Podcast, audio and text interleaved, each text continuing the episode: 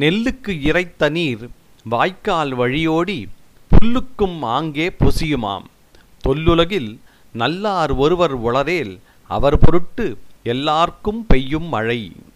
நெல்லுக்கு இறைத்த நீர் வாய்க்கால் வழியோடி புல்லுக்கும் ஆங்கே பொசியுமாம்.